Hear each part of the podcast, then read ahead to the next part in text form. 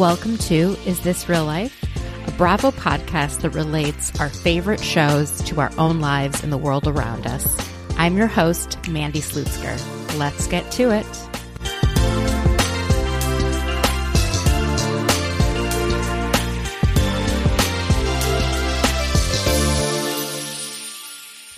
Hi, everyone. Welcome to episode 156. Hope you're all doing well and staying safe. I have been noticing over the past few weeks a common trend, and that is that all of us are slowly losing our goddamn minds. I feel like, you know, we're 18 months into this pandemic. It is so much worse than most of us could have ever anticipated. I think a lot of us have lost touch with how to coexist with one another. And I have a specific example that I'm thinking of that just I can't stop laughing at. so, I live in a condo building in Washington, D.C. And there is a man who lives here who's very into gardening. Um, so he's got all kinds of plants on his balcony. He maintains a garden on our roof deck that all of us have access to. And he just, you know, plants stuff and waters it. I don't know, whatever people who are into gardening do. And I guess last year he had planted a grapevine and it had grown on his balcony in a pot. And once it got to a certain size, he realized it needed to go in the ground. But, you know, as people who live in a building, we don't have ground in which to plant things.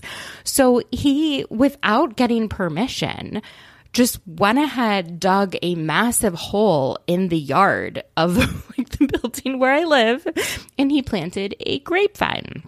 Oh, and I should mention he is on the condo board. so I didn't know any of this had happened until the last few weeks because this vine has taken root and it has just exploded in growth. I'm telling you, it must grow a few inches a day. It looks dramatically larger every time I see it. And unfortunately, it has started to attract some insects and rodents. and so it's causing a problem. And the people who maintain the yard are trying to figure out how to get rid of it. But this guy is so emotionally attached to this plant and he freaks out anytime anyone brings up getting rid of it. And he has a sign on it not to cut it in both English and Spanish, just in case the people who work in the yard don't understand it. I mean, I don't even know where to begin. Like people have gone mad. They've gone mad. Okay. And I just, I don't know. Do you guys have experiences or examples of where you're like, I can't imagine this happening like at another period in time. We've just become so disconnected with one another that we don't think about how our actions impact others or how something that we plant could get a ton of rats to come. oh my goodness. Well, I'm noticing it with some of you who've been leaving some not so nice reviews on my podcast. And trust me, you are all welcome to review as you like. But the things that people are picking on are like absolutely insane. Last week, my guest mentioned reading Hunter Biden's book. I have not read the book. I said it sounded interesting. That was something that someone went after. It's like, if you're going to comment, you know, just at least give me some something I can work on to improve the podcast. Tell me that I need to improve my audio or whatever it is, you know? But to focus on one comment, I it just, I don't know. Also, friendly reminder that my DMs are open. So if I say something that you don't like or you have something you want to tell me, you can do that directly and you can receive a response from me. I love hearing from all of you. Speaking of which, when I recorded the last two episodes, I was unaware of comments that Archie had made on social media with regards to Gaza and the situation with Israel Palestine. And so I didn't comment on it because I was not uh, in, aware that she had said those things. And obviously, I do not co sign um, any sort of hate or discrimination in any form. Anyway, that's that's all I have to say about people going crazy. If you have similar experiences where you feel like people are extra on edge or extra just absurd, please reach out and let me know so I'm not feeling like I'm the only person noticing this. All right, I have such a fun podcast for you guys today. First, I have Donnie Hadfield Smith from the Know That podcast to chat about what it was like at the Real Housewives of New Jersey filming in Brooklyn a few weeks back. So last week I had incorrectly said that the Real Housewives of New Jersey were playing against a minor league baseball team. That is not what happened. Donnie is here to correct me because he was there and give us a little bit of boots on the ground about what might be happening during filming for Jersey. And then I have Lakia DeWalt. She is a moderator on Clubhouse for Club Bravo. She is amazing. And I am so glad we got to really get in depth about Potomac and Beverly Hills in particular, because she has a lot of incredible insights. So be sure to follow her on social media and give her some love. This was her first podcast. As always, be sure to follow me on social media at Mandy Slutzker on Twitter and Instagram and Clubhouse, although I'm not on it very often.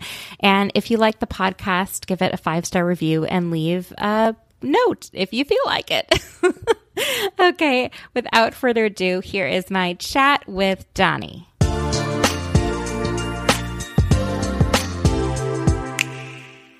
Hi, everyone. I am here with Donnie Hadfield Smith uh, from the Know That Pod.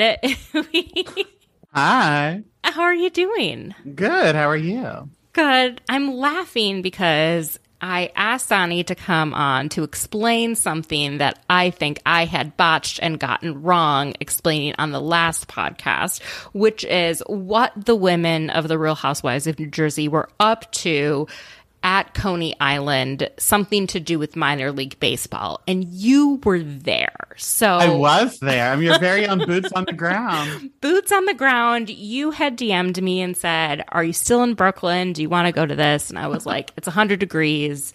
And my sister in law's pregnant, not going into large crowds, but go ahead, have so much fun. Let me know how it is. So let us know, Donnie. How was it? What was it? It was so much fun. Well, I'll start with what it was first, I guess. So I too botched it until I got there. And then, like, halfway through, I was like, I don't think they're not playing like a minor league baseball team. I couldn't have been right in that. And I wasn't right in that. so it was the Real Housewives of New Jersey and friends. There were a couple women that I never, that I didn't recognize. But then besides that, we had like Gia and Frankie Jr. Like the gang was truly oh, all there. Were the husbands there too? They, everyone except Bill. Ooh, wonder what he was up to. I don't know. I think he's like, you know, at the hospital, I'm sure. Probably working. But yeah. I do wonder if it is like maybe he wasn't doing anything crazy, but I do wonder if he is if he and Jennifer are the like drama this year and he just didn't want to be around that. That is very possible because Bravo cameras were there and Jennifer didn't go into the outfield for one inning because her and I forget the woman's name, but Tiki Barber's wife, they were in the dugout like getting heated. Oh my God.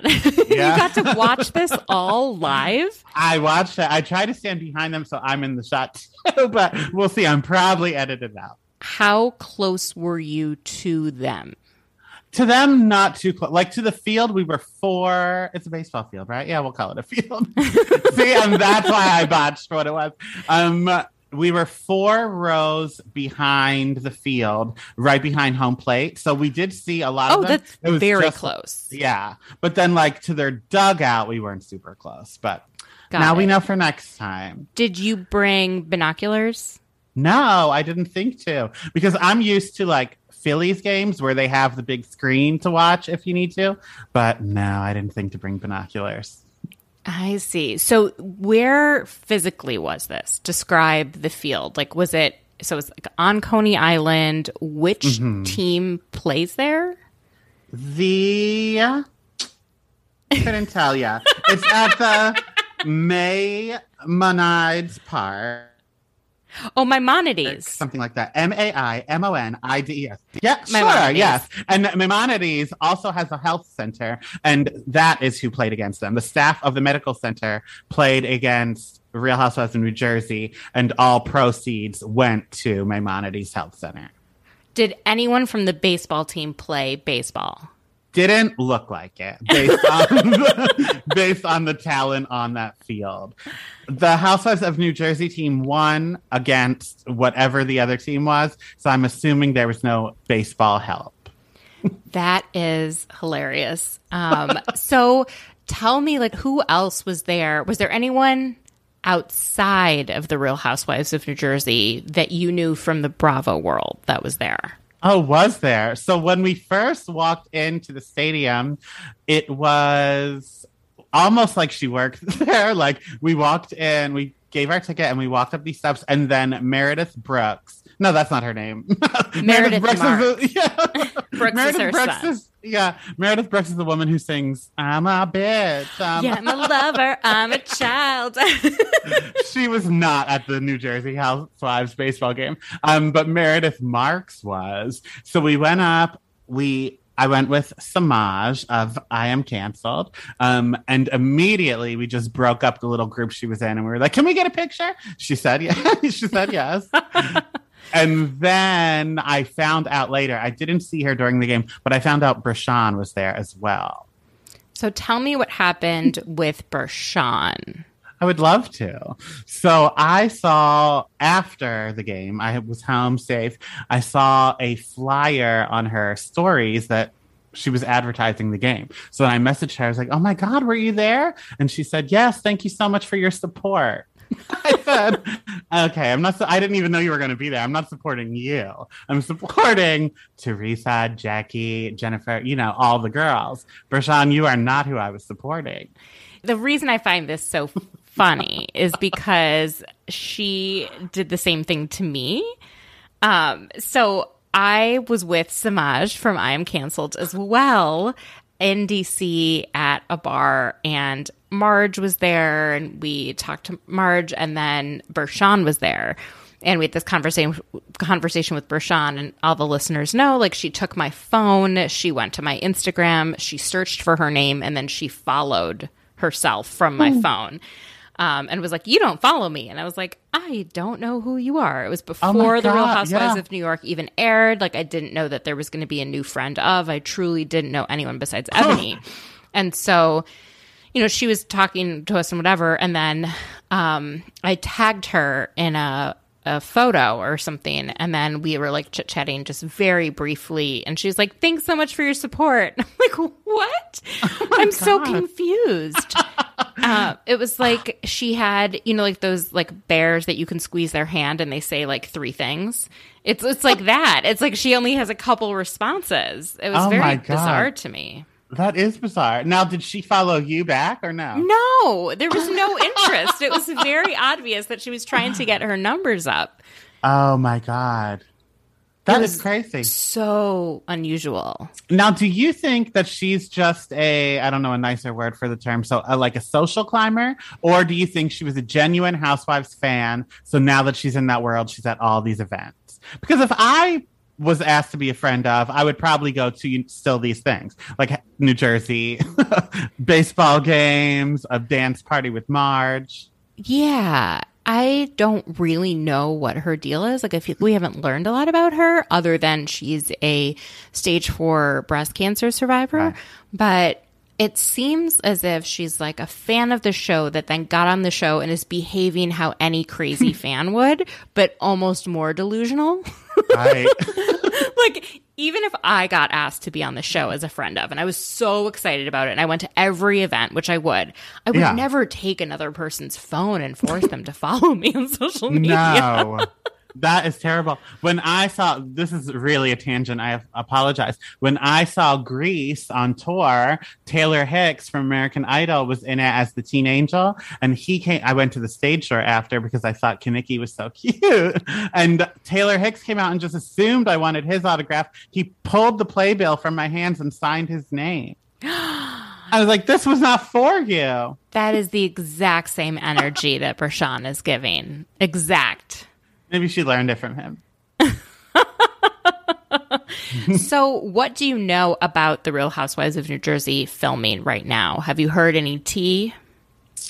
Um, I did hear that they're that Jennifer and Bill are like the not source of rumors, but there are rumors about Bill stepping out and that Jennifer knew for a long time, but she was like trying to hide it. So when Bill was not at the game, I do feel like that cemented that rumor to be true. Wow. Okay.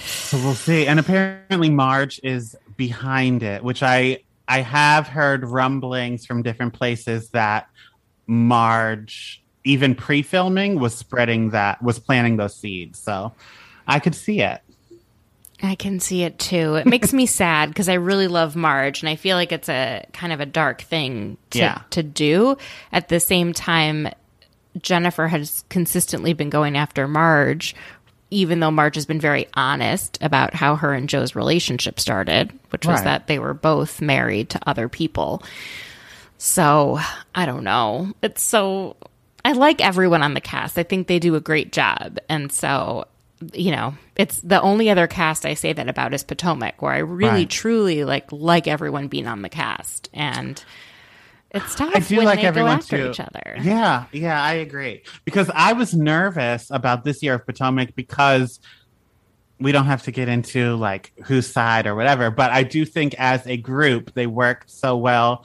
together last year. So with the loss of monique i was nervous about what that would do to a group dynamic but i think they're still grow- going strong. So hopefully jersey would be able to do the same thing. Yeah. The other rumor I've heard about Jersey is that Jennifer and Teresa are having some friction, and that I think Jennifer thinks that Teresa's supposed to stick up for her more or be hmm. her ride or die. And I just don't think Teresa does that for anyone but her family. No, I could totally see that. And like I said, Jennifer was filming that side scene. I don't even think I've seen I saw mics on anyone else. So I think the baseball game is just for Jennifer and the new wife to have this conversation and for that to be her ally this year. I was like, oh, something is up. Yeah. Oh, wait, that was supposed to be someone she brought on the show. I don't know if that's who she brought on the show, but like when I saw them filming this scene and Jennifer was like venting to her, I said, "Oh, that's weird that this new wife is who she's." Oh, that's who, so, yeah. so she was venting to her, but not necessarily like yelling at her. yeah, because it did look heated, but only one sided. So I don't think, yeah, it could have went either way. But that is who her scene was with. Got it. Interesting. This is all just so fascinating. I'm so glad you were there to be boots on the ground. Now, Me too. You live where in Manhattan? no, I live in Brooklyn. Oh, I live in Crown live in Heights. Brooklyn. Okay. Yes, yeah. So that's not that too far from Coney Island. I was thinking No, you it were traveling like two hours on the subway to get I mean, to this, which I probably I would. would. have. Yeah, yes, of course. for sure. I told Samaj if he knows of any more um, Potomac events, I'll go to that. And that is longer than a two hour subway ride. Yes, for sure. and you can stay with me anytime. We're Perfect. glad to have you. you. And Yes. we can show up. We we need to do another winery event. Please. I'm thinking maybe sometime in the fall. Just have an event, have other people come meet us there. I know some people have messaged me saying, "Are you guys going to do a fall event where like people can come?" And I was like, "Oh my god, oh I my didn't know God. anyone would be interested." But yes, the answer is yes. Yeah, we should totally do that. Oh my gosh. Well, thank you so much for being boots on the ground, explaining what the hell was going on with this baseball game that Veronica and I just couldn't stop laughing at, and that um, I incorrectly reported as the Real Housewives of New Jersey playing up against a minor league baseball team. Well, that's what I, Samaj was like, how long do these events last? And I was like, I imagine it will be a half hour if they're going against the baseball team. baseball team, but it was against Yeah. these health workers, and they were raising money. What were they raising money for? I, I even pulled up the poster so I would, I knew you were going to ask that, as one would. I think just the medical center. Okay. Yeah. is that the same medical center that Dolores goes does work with for the breast Yes. cancer? Okay, Yes, Maimonides. Yep. Okay, that makes sense. Yeah. Oh, I love that. Me I too. love Dolores and I love the I truly, I does. didn't even, me too. And that's what I thought I was just supporting that. I didn't even know that Bravo was going to be filming that. So as soon as I saw my first boom mic, I gasped. My knees buckled. Oh my God, you saw Boom mic. you saw Meredith Marks. you learned that Bershan was at the event as well. Yes, this is just all the important information. the gang was truly all there. Oh, well, I can't wait for Jersey to be back on our screens. I feel like it's one of my favorites, but I'm assuming we won't have it back until maybe spring of 2022. I think you're right. Yeah. Yeah. Well, Donnie, just remind everyone where they can find you and where they can hear your podcast. Of course, thank you. You can follow me on Instagram or TikTok at Real Donnywood. And if you would like to hear me talk more about housewives, you can listen to Know That, a Real Housewives podcast. That's available on all streaming platforms. Or if you want to hear me talk about Mary Kate and Ashley, you can listen to I Am the Cute One, a Mary Kate and Ashley podcast, also available on all streaming platforms. Oh my gosh. I absolutely love I Am the Cute One. It's adorable Thank you. and so funny. And that's with Chelsea at Oh No Bravo. yes. All right. Well, we will have to check in with you again uh, in a couple months. Of course. I'll be back. Take care, Donnie. Bye. Another day is here, and you're ready for it. What to wear? Check. Breakfast, lunch, and dinner? Check. Planning for what's next and how to save for it? That's where Bank of America can help. For your financial to-dos, Bank of America has experts ready to help get you closer to your goals. Get started at one of our local financial centers or 24-7 in our mobile banking app. Find a location near you at bankofamerica.com slash talk to us. What would you like the power to do? Mobile banking requires downloading the app and is only available for select devices. Message and data rates may apply. Bank of America and a member FDIC.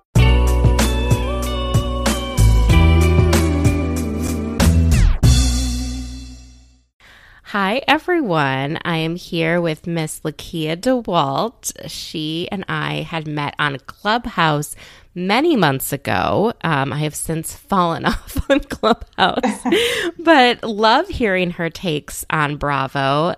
Lakia, welcome to the podcast. Thank you so much. Thank you for having me. I'm very, very excited to be here and getting into these housewives. Yeah, so so fun. how, I guess, how have you been enjoying this summer of Housewives? I've been enjoying the summer of housewives so much because I believe we started with something was ending, uh, probably Dallas, but then we got New York, then we had Beverly Hills, and then all of a sudden it's like coming this summer, Potomac. I, I, was- I was like, wow, this is going to be it because historically New York and Beverly Hills were some of my favorites, and then you come Potomac is a new favorite. So I've just been loving it every second of it. I know. I think it was Jersey that ended, and I was like, Okay. no, I don't want to like lose them, you know, because they're so strong of a mm-hmm. cast. But my God, I am just absolutely loving these, you know, having these franchises on together. New York a little less, but but it's still, you know, something. it's something. We'll we'll New York um is what the city that never sleeps. Uh, She'll come back. It'll come So- back. exactly. It was like we're watching the city that never sleeps while it was sleeping. yes. you know Yes. and i think i think that impacted kind of how the overall feels were but i wanted to start out with potomac because i thought this was sort of like where the season sort of is getting heated with mm-hmm. everything that's going on. So rather than just like recapping everything i want to just mm-hmm. go through some stuff uh different of you know characters sometimes as we call them and kind of your thoughts on what's going mm-hmm. on. So the episode begins, they're all having breakfast, and Gizelle pulls Robin aside and they end up discussing Robin's lack of motivation in a little bit more depth. And I think Gizelle gives some tough love. How, like, what are your thoughts on their friendship dynamic, on what's happening with Robin, and how Gizelle is approaching it? Well, I do like their friendship dynamic because it does seem genuine because um, Gizelle pulled Robin aside. I totally thought it was going to be some shady things going on upstairs, but then it was a genuine moment of, hey, friend, what's going on? And from and I don't know if this is the correct term, but is it imposter syndrome, syndrome that Oh, maybe yeah. Robin might have? Well, for me, and even based on the next episode's preview or um, mid-season trailer, it seems as though Robin is loving that she's successful, but still maybe traumatized from what happened with all their money. And if you don't have a lot of money, people can't steal it from you. So maybe she's just wanting to not get so great where it gets out of control and she needs help that could possibly someone can take advantage of again. So uh, when I heard she was turning down Macy's and TJ Maxx and um, I- how do you, how does that even work? How do you say, "Hey Macy's, I'll just call you back"? I mean, you could be at the Macy's Day Parade, girl. I mean, what are you doing? And um, I do think that, as from a business perspective, tough love is great from Gizelle. From the personal perspective, like at the dinner table with her speaking on her marriage, it was a little rougher than I would have wanted it, but but they're friends for a reason. So if she likes it, I love it. Okay, Robin, if that's that's the way y'all go, that's that's all you. I would have left in tears, absolute tears, if I was Robin. But Robin and I Yeah. are not very similar. So I would I. I appreciate that she can handle it. You're right. You're totally right by like separating the business and the personal. Mm-hmm. Because I do think there's a lot happening with her that she needs to unpack and figure out. I I think in the beginning I thought, oh, this is likely depression, but I think it could be more complex. Um, it may be a lot of different things, um, including potentially depression. Uh, she posted something on Instagram where people had reached out to her and said, You may want to get screened for ADD, adult ADD. A lot of people who have that have tasks they need to do, but can't complete them. And Oh. and like it's like she knows what she has to do. She's framing it as lack of motivation, but it also sounds like there's other things impeding her from doing what she needs to do. So I really hope that she's finding some support from a professional, maybe not a life coach. or a spiritual advisor like Sonia when the psych is like, no, honey, you you need real help. You need real- Like, no, no, we don't. I'm I'm I'm into that stuff, but no, you need a someone with an MD. Yeah, it can't be only like I I'm Yes. into that stuff too. I think Yeah. you know if you know God bless you if a healer Mm-hmm. works for you, go go forth and prosper. But you know at some point you know you need to call in the the professionals. Um, yeah, it was the one thing I'm really uh, just so shocked by continuously with Gizelle is her just so blatant, like internalized misogyny. She looks at everything through a man, through a husband, and she's saying, You cannot have your fine husband telling you you're unattractive. That doesn't motivate you. It's like that's her motivation because she only views success in life and not just business, but by having a man. Yes, that that is interesting to me because um, that that is unfortunate because Gizelle, I know, has to have more to her than just her being so beautiful and if a man finds her attractive or not uh, or not. I, I know for a fact she's more has more depth than that, but it's almost as if she's telling Robin, "You you caught him, now you need to keep him," and um, it's, it's these, these two went through so much. If they stuck together when they weren't even really married, they weren't even maybe in a true relationship because of financial reasons. Just a couple of months of being a little like bedhead is not going to ruin the relationship. You know, I, I don't think so. So Gizelle, I, I don't I don't know where that comes from. I, I don't know where that comes from, but I believe she was raised in the South in um, Louisiana. Yeah. That could be a lot of that. There's a lot of that in the South, and and she just does seem. And I don't want to seem like a you know a Karen, a Karen Huger, not a real Karen. but it does seem like she's always kind of focused on other people's relationships. It's it's it's, it's alarming. I think it's because she doesn't want to deal with what's happening in her own home and herself. Correct. Yeah. Correct. because if you're if you think that being attractive is what can attract and keep a man well Gizelle should have you know a, a whole line of them and according to the show we've just seen that it it doesn't work out that way so maybe she's starting to question i i am like she says you'll be gone and buried before this phase okay you're correct you're still beautiful it's not fading but if your goal is to have a relationship, why is that not happening for you? And maybe you should ask yourself that.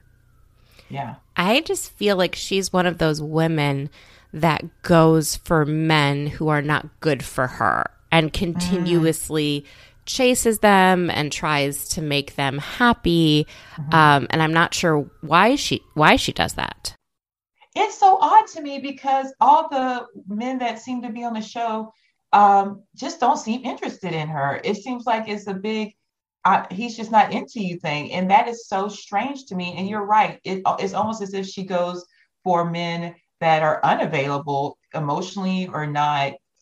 Someone reminded me there was a man with the mom that there was that weird thing, and and then I think there was um, a man she was dating that had an ex-wife that maybe someone brought. There's just Sherman. a lot of these Sherman. Yes, Sherman. Yeah. He didn't look too interested. It's but then she's overly interested, even in the car ride with um with her ex-husband, uh Reverend. Oh gosh, Jamal Bryant. Yes, yes, Jamal. yes, we're gonna write that down because you can't. They done mess me up calling that man that. Um, even just t- taking him to the airport, she was just all on him. I just, it just, it's very strange. The, the whole thing is very strange. And I just hope there's a secret man that's obsessed with her that's just not made for TV. He's like, you do what you do for the cameras. I'm here for you because right. this does not make sense. but I also think if there was a man that was really into her, she wouldn't yeah. be into them back. It's like she's pining True. for men that are unavailable to fulfill her needs emotionally to chase after something it's it's very interesting. I i don't know but she's raised some very independent strong young ladies. Oh i think so, she, yeah. so that's the dynamic. It's not as if she's like tinsley's mom who does put that on tinsley. If you remember her mom's like they're all crying in the wedding dress with the babies and everything else. So it's very odd. It doesn't seem like she puts it on her daughters but she puts it on herself.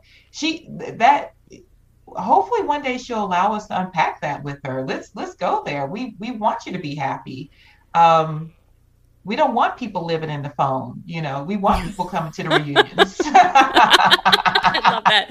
Come on, Gizelle, take the man out your phone. Yes, Let's, we don't want them living in the phone. Right? She. That's so. That's such a good point. You know, she's raised these three incredible girls, and so she clearly has something going on right mm-hmm. if she's able mm-hmm. to raise these wonderful women. I just think she's someone who doesn't really like showing vulnerability. And yes. that's what I think I, at least as an audience member, am craving from her. Please be open with us. Tell us how humiliated you were when Jamal cheated on you when you were married and you were pregnant. Tell us what led to you eventually, you know, over 10 years later, going back to him tell us how humiliated you were by Monique and what she had said. Like, mm-hmm. open up and then try and unpack why you stay with this person or why you pine after this person. You know, let us in.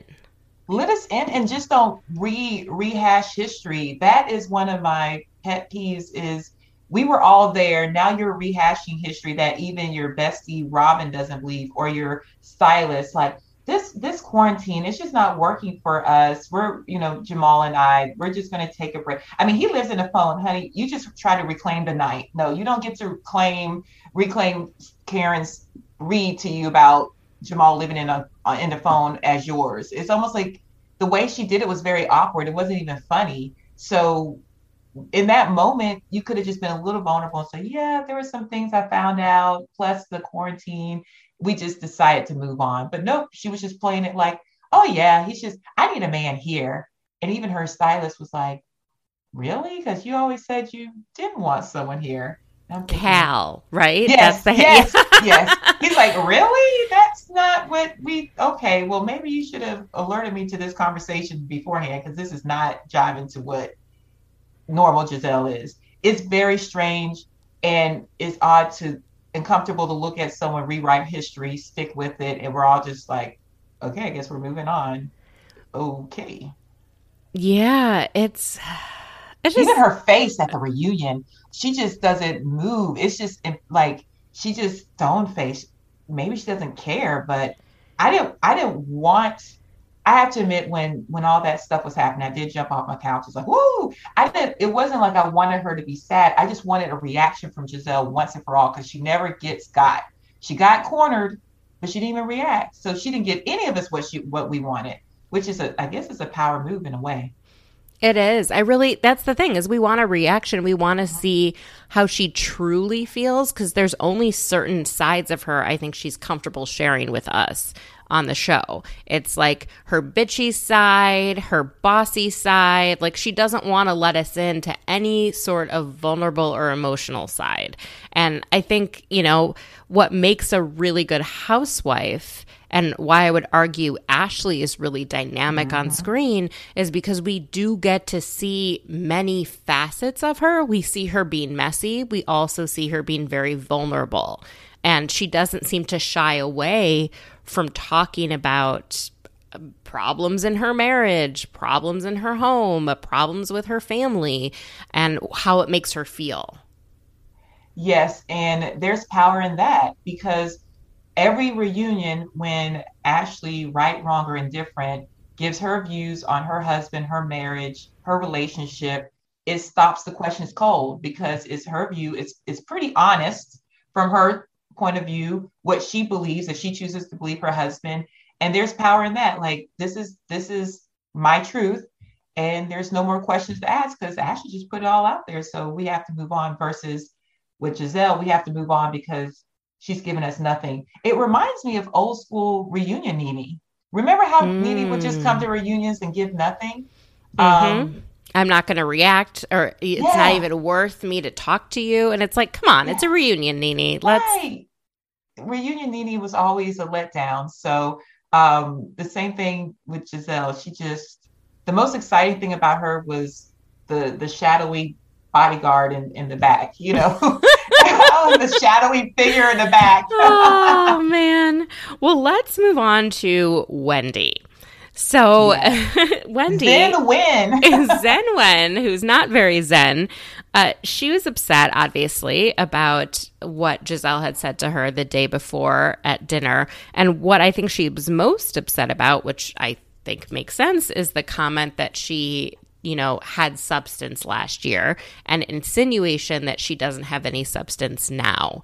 And I think that's a reason to be upset with someone. They told you you don't have substance. Are you kidding me? She's like, look at what I've done with my life. It is all substance, you know? So for someone to tell her that, it really cuts to the core of who she views herself as. Uh-huh. What do you make of the changes, uh, or at least in quotes, that people are viewing with Wendy this year? So I'm very naive. I I didn't when I first would see the promos, I was like, oh, I guess she lost some baby weight. and I was just like, okay, because she looks so good. And she looked very good before, but I just didn't realize, I didn't place like, oh, with her baby being so young, she was probably still um, maybe not all the way where she used to be, especially as pictures started to come out after the season. So her physical changes, I'm all for it. I like it. I she's proud of it. Um, this is the thing about people and humility. Why? You know, if it's it, there, of course, she's not taking anything away from anybody else because she is acknowledging and proud of something that she did, paid for for herself and she's proud of it. She's sharing it. She's putting it on blast to make sure no one's talking about it. So I like it. You know, she didn't claim the booty yet, and then she did. So everything looks good. I don't even think I, it's just I, I don't have children, but it seems like a lot of mothers, especially as three children, it does affect your body. And if that's what it takes to kind of feel like not even better, just back to who you were. I like the changes.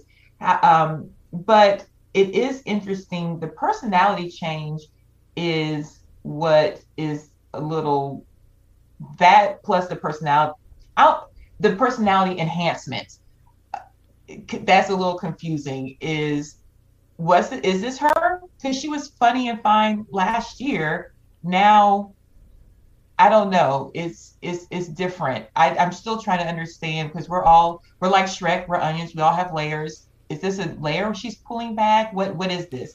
So i don't think it's because of the changes of her physical form i just think maybe she came in more confident feeling comfortable and a little self-produced that's it. I think that's the issue that a lot of us are seeing that the other women are seeing that they can't really say or it breaks the fourth mm. wall.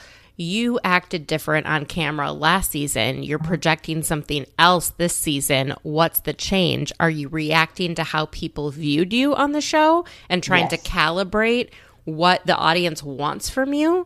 Um, or is this actually part of who you are? And if it's part of who you are, why are you only showing us like a layer at a time? Like, oh, now I'm going to be, you know, twerking Wendy and yes. bodysuit Wendy. And then now I'm going to be, you know, political commentator Wendy. Uh-huh. Like, she's seems to be having difficulty showing all aspects of herself comfortably in front of mm-hmm. the cameras. It and it is it is odd. And um, going back to you, um, I forgot to say this substance thing. It and it probably stabbed her where it hurt when they said that because she's thinking, I created this character that's going to be fun because that's what people want. They want fun housewives, not too serious, talking about their degrees. And I'm just trying to be a part of the girls, be a part of fun. And now, wait, no substance. That I'm still degreed, I'm still educated, I'm still intelligent, in fact, I like that scene with her and Ashley. Well, Ashley said like, "Well, G- G- Gizelle didn't want to come to you last night because of how you felt." She said, "Well, Gizelle didn't know how I felt last night." Oh, see, that's substance. That's smart. I, yeah, yeah, that's yeah, a she, good point. Mm-hmm. Yeah, I was like, okay, Wendy, Dr. Wendy. Um, she does need to find the balance, and I love all the outfits. I did think that the Versace, Versace, Versace outfit was a bit much for the, you know, small town Cracker Barrel place they were at.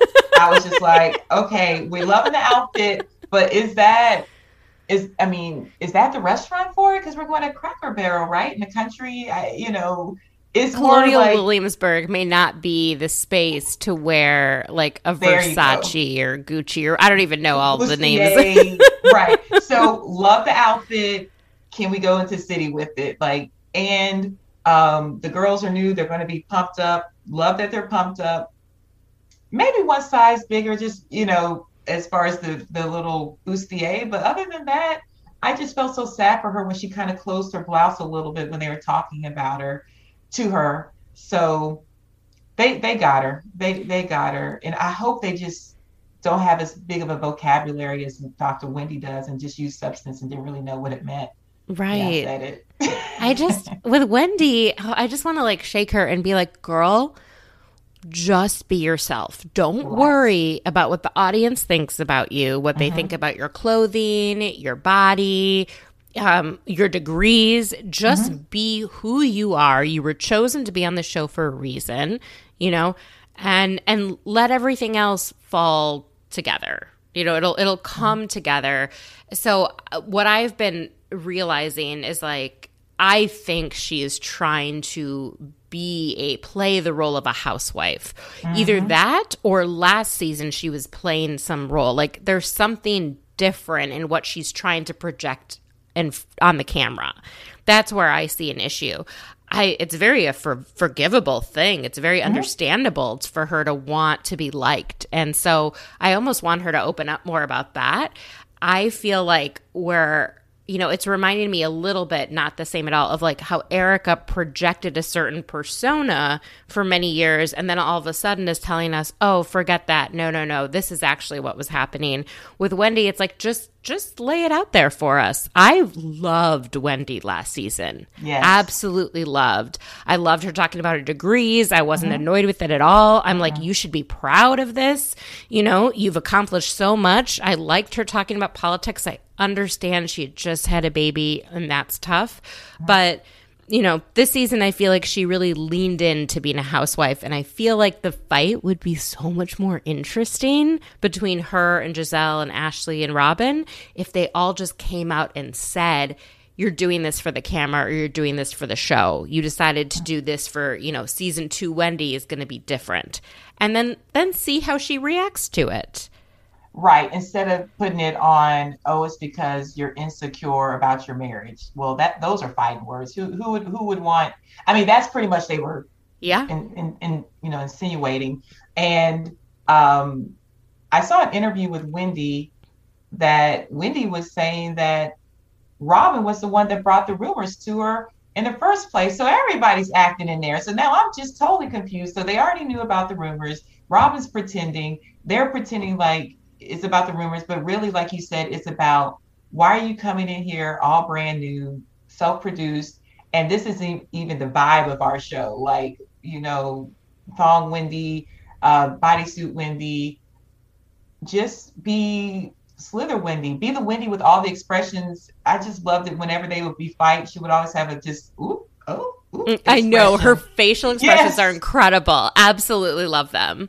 Yes, but they probably don't want to mess. They probably don't want to mess with Wendy anymore because the way she just went all the way in, I was like, wow, she's she just burnt the house down with Jamal. I, I, liked part of it. I liked. Yeah. I would say maybe like eighty-five to ninety percent of it. Yeah. Um, some of it, I was like, ooh, you know, that's yeah. that's not great. But yeah, I enjoy seeing true emotions. I think she's mm-hmm. pissed that they brought this up on camera. I oh, think in general, we're, we're on a sixth season of Potomac. In the beginning, it was all brand new. Now they're starting to self produce a bit, decide mm-hmm. what to bring up on camera, what not to. And I think she's pissed. You guys chose to bring up, of all the rumors and all the things that are in blogs, you chose the thing about me. And, mm-hmm. you know, now you'll feel my fury. Let's go through some of the things that she uh, said oh, good. Oh, good, good, good. I've got an, well, first she called her the spawn of the devil. Um, okay. Then she said she wanted to put them on notice because they're playing with her husband's name. Um, she really brings up the camera. She said, fuck these motherfucking cameras. Mm-hmm. And, you know, when Robyn is like, what, what are you talking about? What was said about Eddie? She's like, eat a cracker. Eat Robyn a cracker. wants a moment. Um, and she basically said to both Robyn and Gizelle, you don't even have a relationship to care about. That is true about Gizelle, not about Robyn. And she said she doesn't understand the parameters of discussing people's husbands because she doesn't have a relationship that holds water. I see you for everything everybody said that you were. The life you're living now is God paying you back for all the bullshit you've done. So live in your motherfucking truth because God is paying your ass back. I will drag you up and down the street over my husband. Don't play with me. And then to the cameras, she says, Gizelle lacks empathy. Gizelle lacks a man. Gizelle lacks Bryant. That's her middle name. Imagine being with a man that constantly cheats oh, on oh, you. Yes, it keeps yes. going all the time and sleeps with all of Baltimore, and everyone knows it, but you continuously be with this person and think him worthy enough to bring around your daughters. You know how low of a self esteem you have to have? Wow. I think that's when Karen was like, you know, hand over eyes. You know, that's when Karen was like, oh. At one point, Karen was like, ah. She had her hand. She did like a jazz hand thing. She's like, ah. Um, so if I were to say what to me, the two ones that are the worst is you know, pretty much God is paying you back. I mean, Yeah. oh Lord, especially she was the first lady, y'all. She, you know, so she was in that church. Right. So, you know, so I would assume that she does have a strong belief. So God is paying you back. I was like, ouch. Um, that's like uh, we used to say, God don't like ugly, you know. so yeah.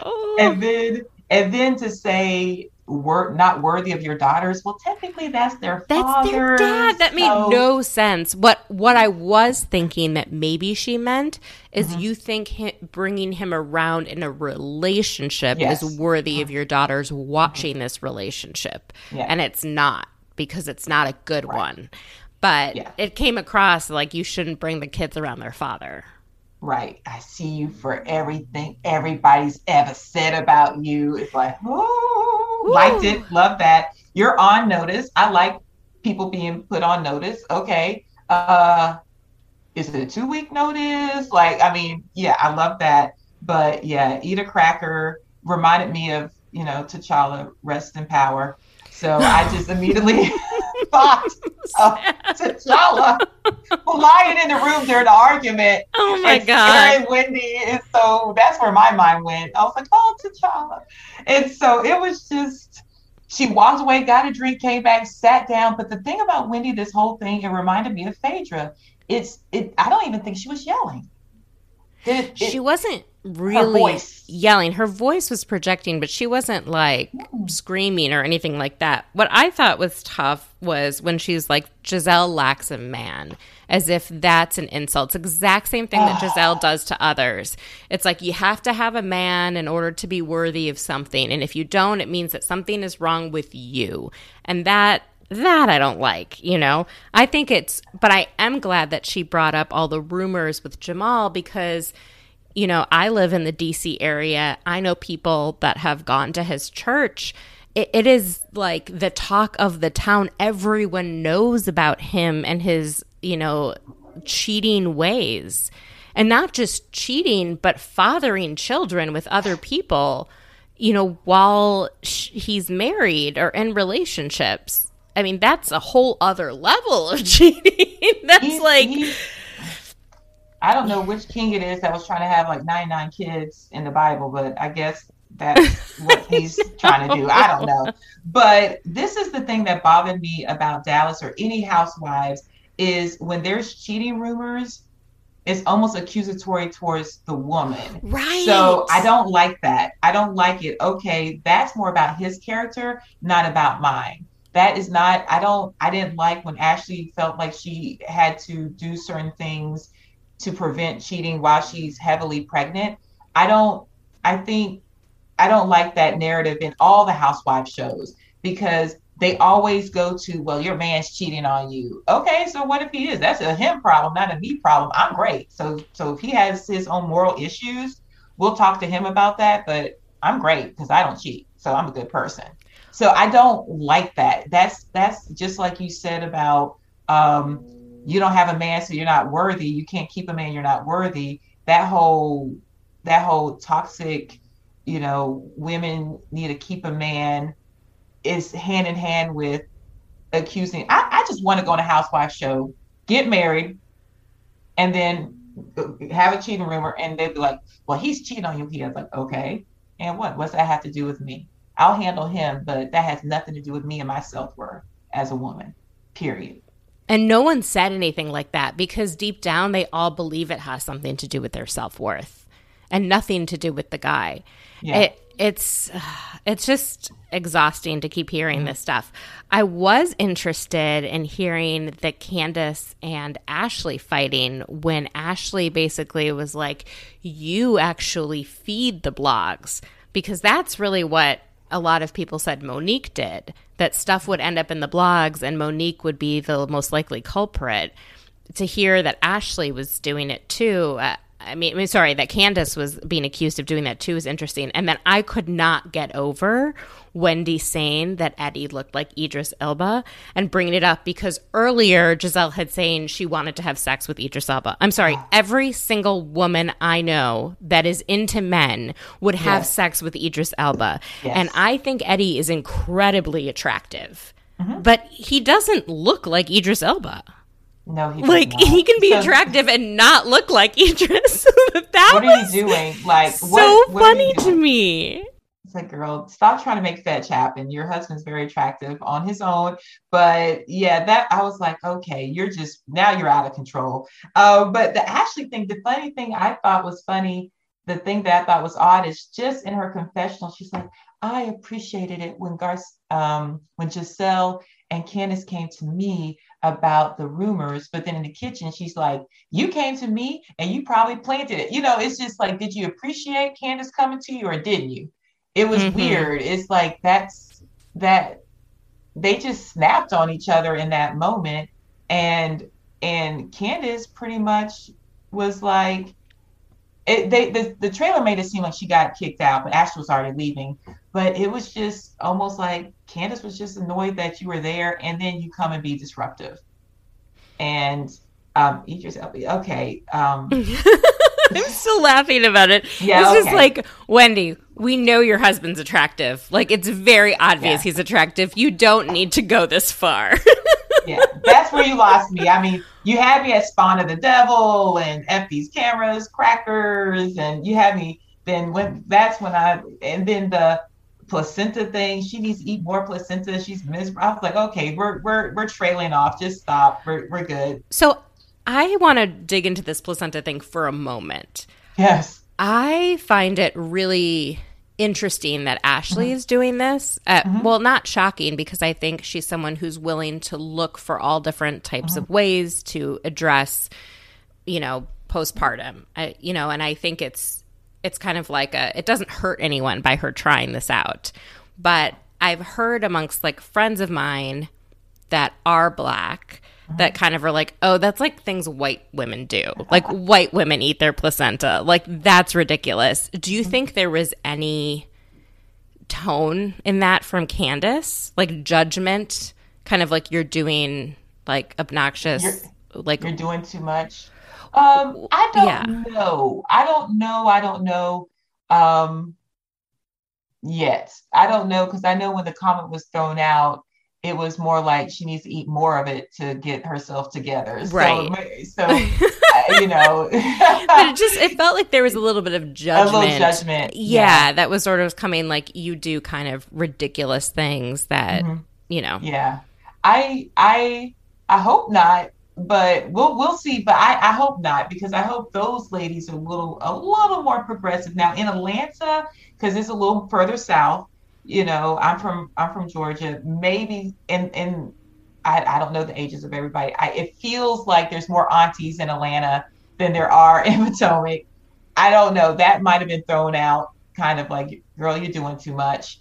But up there, if it came from Candace, probably. If it came from Wendy, it was just a stab in the dark. You no, know? no, it was from Candace. It's also okay, got it. I'm also now looking after like conversations with Mm-hmm. other women um, who watch the show who are black. I'm Mm-hmm. starting to look for things I wouldn't normally see as a white woman, like Mm-hmm. Yes. Mm-hmm. mentions of colorism and things like that, that I just totally whoo, over my head for the last five seasons until people start explicitly pointing it out to me. Like, are do you see the undertones on that in Potomac? Um, this is the interesting thing for me. When I first um, started to watch Potomac, I was like, oh, there's a lot of fair skinned people, but okay, cool.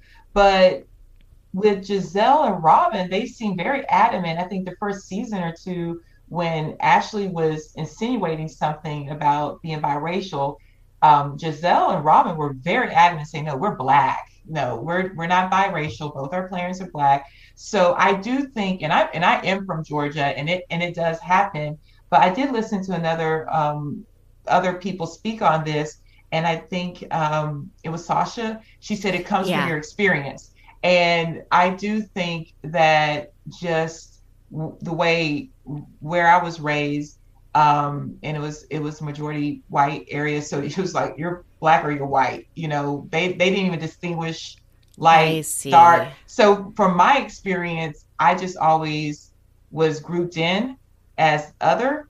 And um, even, you know, a dark skinned Indian person would be like they're an other with us, and they they people weren't distinguishing they were from a whole nother place. But I do see last season how I'm not sure if it's within the group or if it was people's responses outside the group. I feel like when you watch Potomac, people's responses outside the group looking in, there's a lot of colorism. There's a lot of double standards of what they allow Gizelle and Ashley to get away with versus, say, um, a Wendy, or even within the group a little bit. I think it was last season where Ashley was insinuating that uh, Wendy was came in hot or something, and oh, she was being like ag- aggressive, aggressive, yeah. And yeah. I was like, but Wendy was just being expressive. So it is. I don't think the women intentionally do it. It's just happens. And also, Wendy's a bad, you know, she's a bad chick. She's smart. She's degreed. She's educated. It could be intimidation because she's just so stinking smart and happens to be darker skin. So for me, I'm definitely taking a look more. But at first, I was kind of like, what is why why they got all the fair skinned people in Potomac? They don't have brown skinned people in Potomac. You know, I was just like, huh. But then once I started to write, um, watch the show, I was like, okay. Because then even the way Gizelle's with her daughters who aren't as fair with her, I just I just feel like she treats them so lovely and I just don't feel it yet as much as some people do from my experience. Because to me, most people were seeing me as I don't care how light or dark you are. You know, here there's only two or three of you in the whole school, so you're just other. And mm-hmm. that was my experience. It's just I was just othered so much. Um, I didn't really experience a lot of that type of stuff, and more until college when I did pledge a, um, a historically black uh, sorority and um, not not the one I'm not the one with our uh, VP or Gizelle, but yeah, once you're just around it more, I did start to hear a lot of my friends speaking to it more, how it negatively affected them, and me as a darker skinned African American. It's just amazing, even amongst my family, how I just was sheltered from that just based on how my family and we were all just how we were. And there were lighter people in our family. So it just wasn't on my radar until my, you know, late teens where I had to call my mom and say, what does this term mean? She's like, oh my gosh, that's so country. I didn't even know people still spoke like that. But it is prevalent. It definitely is. It's just not my not experience. your experience. Yeah. Yeah. Like, oh, you're pretty for a dark skinned girl. Like literally that has never been said to me. But I've been told you're pretty for a black girl, you know, because of how I was raised. Yeah. God well, thank you for sharing all of that um, mm-hmm. and being so open.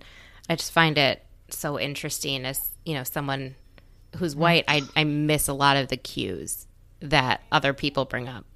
And that's the key. Is I so enjoyed listening to that discussion um, with with you and I believe it was Taria, Sasha, and Manny. Mani. Was she Mani? Excuse me. Mm-hmm. Um, because the biggest thing that I want to come out of everything from having Married to Medicine, Potomac, Atlanta is African Americans, Black people, we're not a monolith. There's different experiences, there's different people, there's different opinions. Whereas um, my opinion, my experience might be different, but that doesn't invalidate what they were saying. Because I definitely went back and started to think, wow, I do, I need to pay more attention because there's some things that are glaring, but then there's some things that are so minute because I was sheltered from that that I might not even see because I didn't grow up hearing it over and over and over again.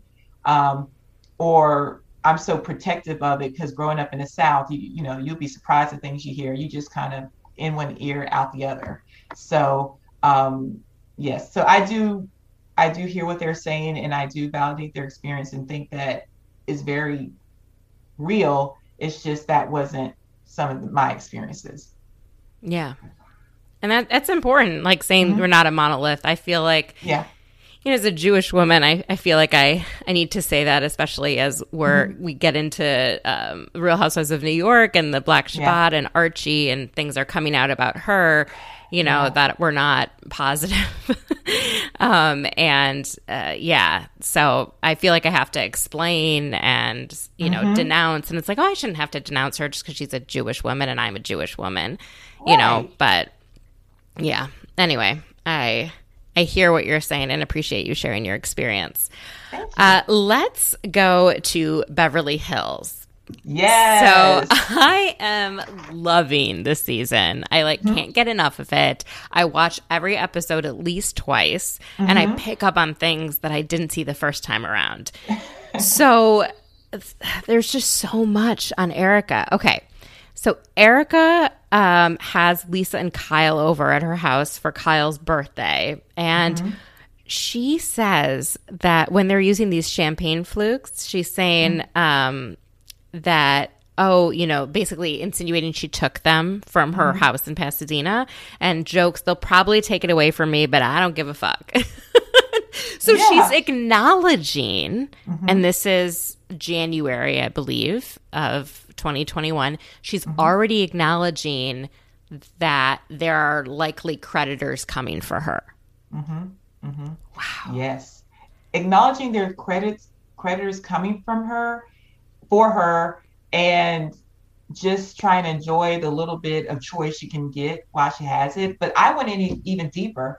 I was like, girl, champagne flutes, they don't travel well. Like, what were you doing? Was was this was this house set up for a month and you were just storing stuff back and forth? Like, did this stuff travel with you? You took them to work and they were in the back with the dog, and you came to the house with the with all the. So you have to really think about how long were you? I think she said a month, but how long were you picking and choosing and taking things, what to take, what to bring along?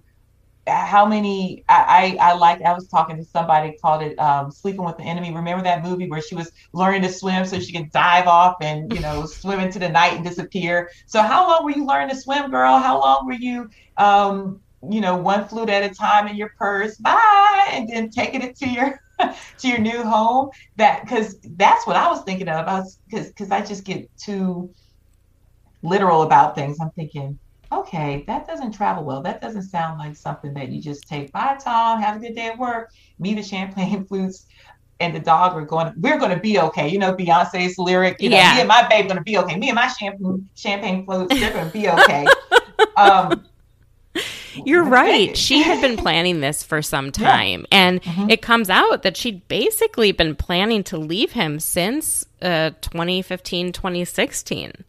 And that she was just trying to work, accumulate some of her own money, and generate enough of an income that she could leave and do something on her own. And, and, I did a little bit of investigation. nice. So she was saying that. So Erica um, was talking about, you know, leaving, and Kyle asks, you know, did you want to leave for a long time because of the cheating? Erica says she discovered the cheating the night she left Yolanda's, and Yolanda said boys will always protect boys, and she looked at Tom's phone when he was sleeping, and everything was there. So.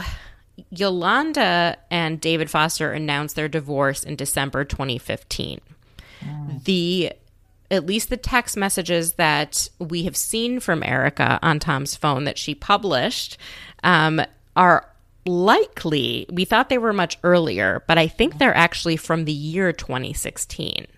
Even though that phone is really old, he could have kept, you know, a flip phone. So the dates are like July 6th, Wednesday, July 6th, Thursday, August 4th, Wednesday, September like 14th, something like that. And all those dates happened in 2016.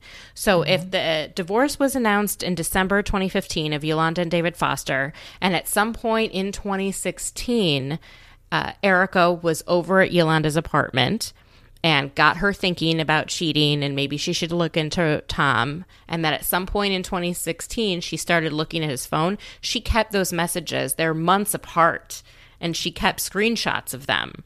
So the the timing does potentially add up. It's not what I had thought, you know, back in December when these messages were on Instagram for like, you know, a couple hours. Where I thought it was like way early, like 2010, 2011, something like that. Because because you know I love a deep dive, and there's no universe and like the Bravo, the Bravo fans that will universe. Di- yes, I mean they will dive deep. It could be this year, it could be this year, based on the calendar and all this stuff. So, Erica, Erica, Erica, Um, wow, I. The tough thing about Erica is, and my position about Erica is innocent until proven guilty. Okay, but it's these weird behaviors with this sexy IG photos, the uh, uh, the uh, confrontational IG posts. You know, uh, it's the it's doing what she did there. So okay, you you were planning to possibly leave for the last four or five years, but and maybe didn't know your husband's activities to the extent that they were, but you probably still knew he wasn't a nice man based on how he treated you and based on just shady things.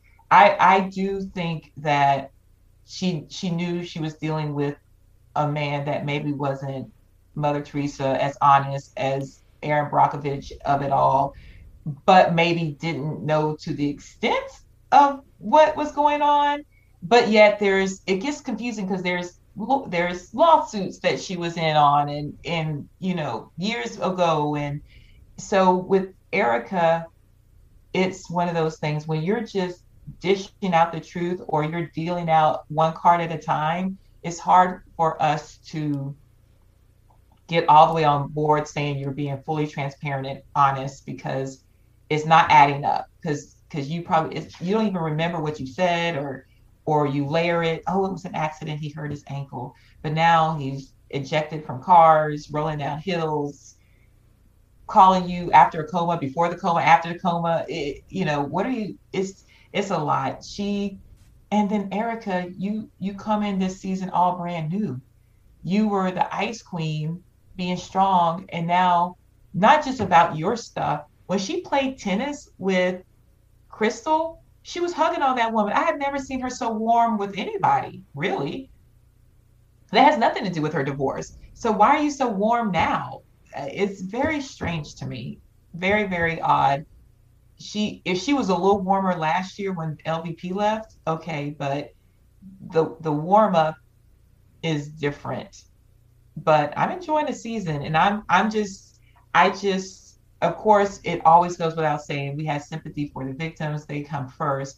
But if we're looking at this as a TV show, this woman had a plan, married a, a man, an older man for money, and then the next thing you know, it's just not working out. And mm-hmm. she flew too close to the sun, and now she's in her home looking around like this is my life. Last year I was on Broadway and now I don't even know if I'm going to be able to afford to live anywhere when this is all done. It's it's some serious stuff. It's serious stuff. It's just hard to see how she thinks she's playing this well. Yes.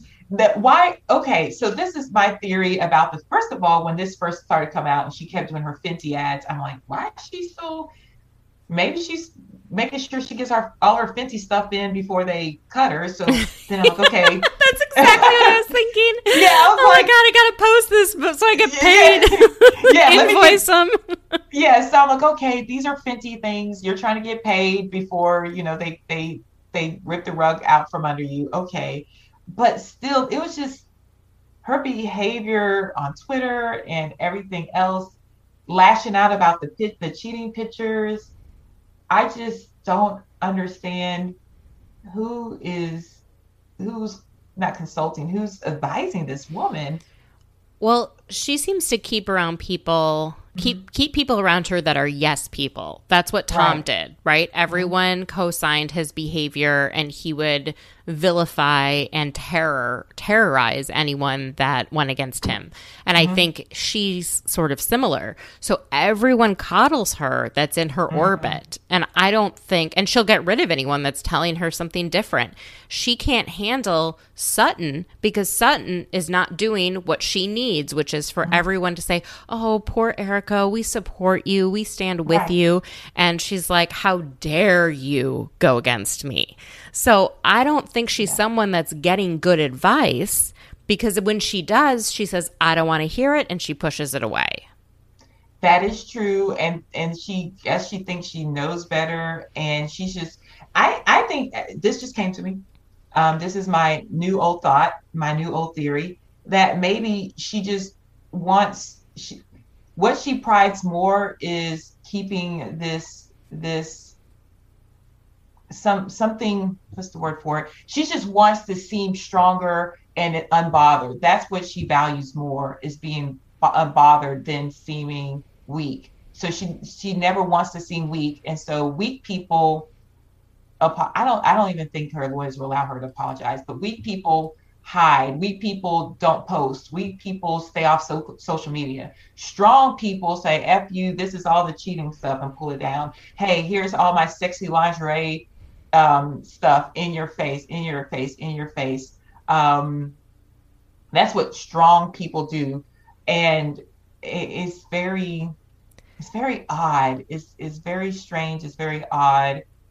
And for her to call Sutton um, Small town girl, girl. Small town girl. And what? That, you know, sounds pretty wholesome to me. I mean, if reputations are important and you you had you had a reputation you know that's important to you as a er- erika jayne your Erica girardi reputation was so important you created Erika Jayne. mm-hmm. to separate the two. Exactly. Oh my God. Lakia, I think you've totally hit the nail on the head. I think she views apologies or mm-hmm. showing mm-hmm. sympathy or empathy mm-hmm. as weak, and mm-hmm. she's trying to project project strength. Yes. Yes. And she, you know, it's okay for her to be concerned about her reputation, but not mm-hmm. for others. And right. what wasn't shown, which I am livid at production mm-hmm. for not putting in was this you know never before seen footage mm-hmm. where Sutton had actually offered Erica a loan. So when Sutton was going through her divorce, an attorney said, "While this is all happening, it's really important for you to have someone who can get you some cash quickly. Mm-hmm. Find somebody, right? And we'll see how things pan out." So she knew this advice and when Erica announced a high profile divorce, she mm-hmm. went to Erica and was like, if you need some cash, I got you. And obviously, Erica didn't take her up on it, but she views, I think, of herself as like getting a little too into the mix now that all this stuff is coming out. And I can't believe I offered that. And this woman has been living off of loans from other people that weren't mm-hmm. paid back because yes. it's not just about stealing from clients. A mm-hmm. lot of the money from Girardi Keese was mm-hmm. money that was borrowed at high interest rates and not paid back. And we found out this week Ooh.